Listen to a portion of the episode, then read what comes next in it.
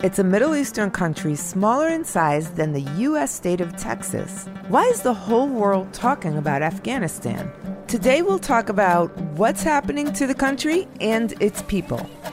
I'm Bethany Van Delft. It's September 2nd, and this is the 10 News. 10, 9, 8, 7, 6, 5, 4, 3, 2, 1. This past month, the United States military officially withdrew, or left, Afghanistan, where they had been supporting the Afghan government in their fight against the Taliban, a radical religious group. So what does this all mean?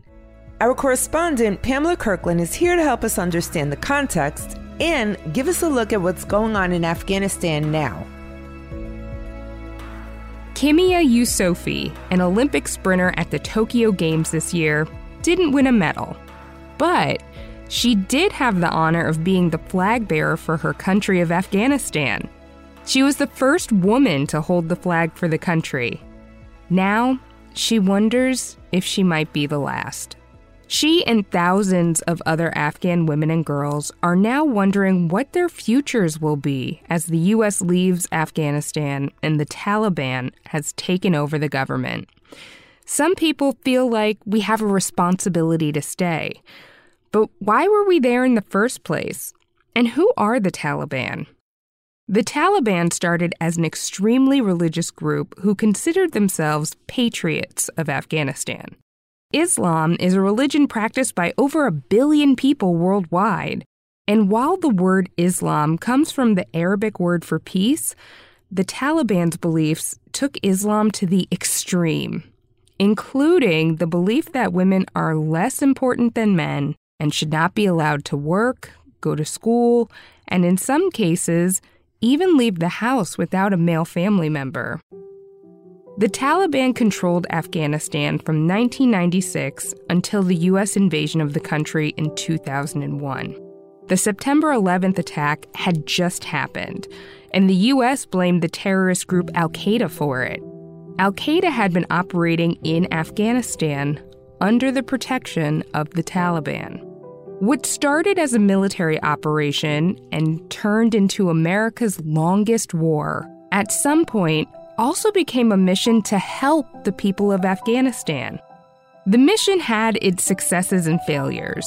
With the Taliban out of power, Afghanistan was able to hold their first presidential election in 2004. The number of girls who were able to attend school for the first time shot up. 37% of Afghan teenage girls are able to read today because of the progress that's been made. Women have joined the military, they've become police officers, held political positions, they've competed in the Olympics. All things that seemed unimaginable 20 years ago. On the flip side, tens of thousands of U.S. troops, Afghans, and allies have died fighting. Although the U.S. never officially declared war, getting troops out of Afghanistan has been a complicated issue for 19 years and 4 U.S. presidents, starting under President Bush and continuing under Obama, Trump, and now Biden. Each one has tried to figure out how to bring U.S. troops home while making sure the country didn't slip back into Taliban control. President Biden announced earlier this year that all U.S. troops would leave Afghanistan by September. It was a deal made under President Trump. But once the withdrawal started, what no one had planned on was the Taliban would be able to retake control of Afghanistan in less than a week. Now, things are unstable, to say the least. There was chaos and confusion as American troops prepared to leave and evacuate American citizens and Afghans who had supported the U.S. mission for so long. Bombings at the airport as military boarded people onto planes. 13 U.S. military members were killed, but not before helping hundreds of Afghan allies onto planes to get them to safety. With the U.S. gone, Afghans feel like they have no way out. And with the Taliban having retaken control, people are afraid that all the progress that's been made for women and girls will be erased. The Taliban has said that women would be allowed to work and study, but many are skeptical that will happen. After almost 20 years, without the U.S. military on the ground, the future of Afghanistan is uncertain. Thanks, Pamela.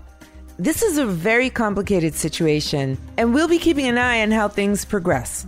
There are many organizations taking action to help Afghan refugees, and we've listed a few on our website, www.the10news.com. There are also some links to some sources to learn about Afghanistan and the history of the conflict.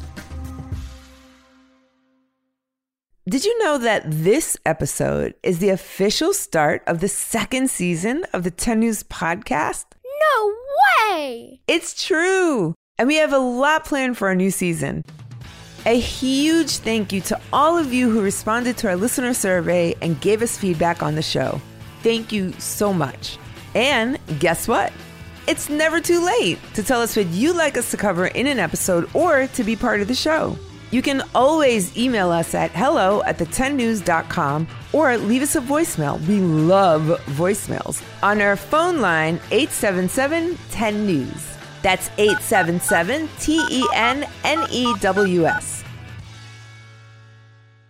Now, let's see what else is going on.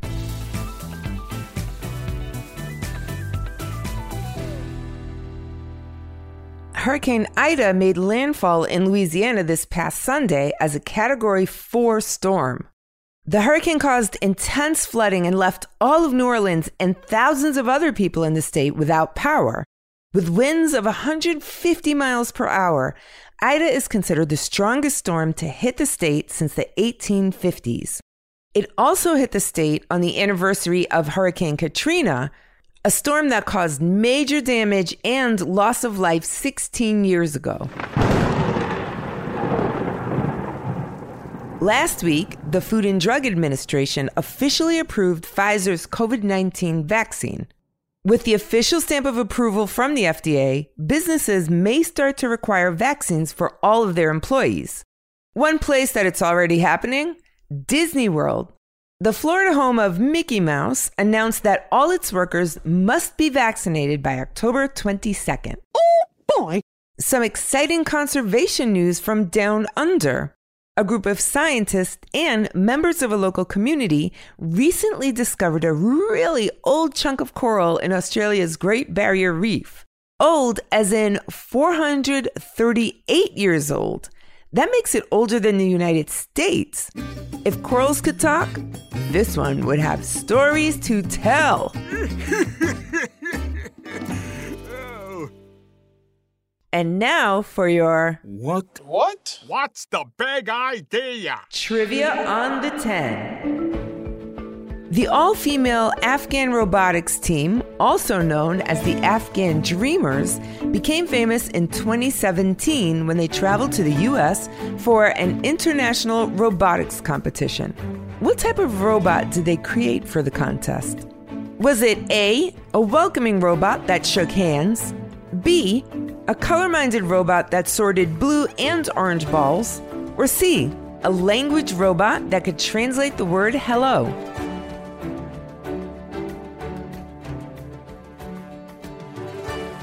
Did you guess it? The answer is B. The international competition focused on creating a robot that could sort two different colored balls into different locations. The team was originally denied visas to travel to the U.S. until President Trump intervened and approved their visit. This meant that the girls had only 2 weeks to get their robots ready for the competition, while other teams had 4 months. What? And while the Afghan team didn't win the contest, their story attracted national attention and interest. This past week, attention was back on this group of engineering girls when the foreign minister of Mexico helped 5 members of the team flee Afghanistan and safely travel to Mexico.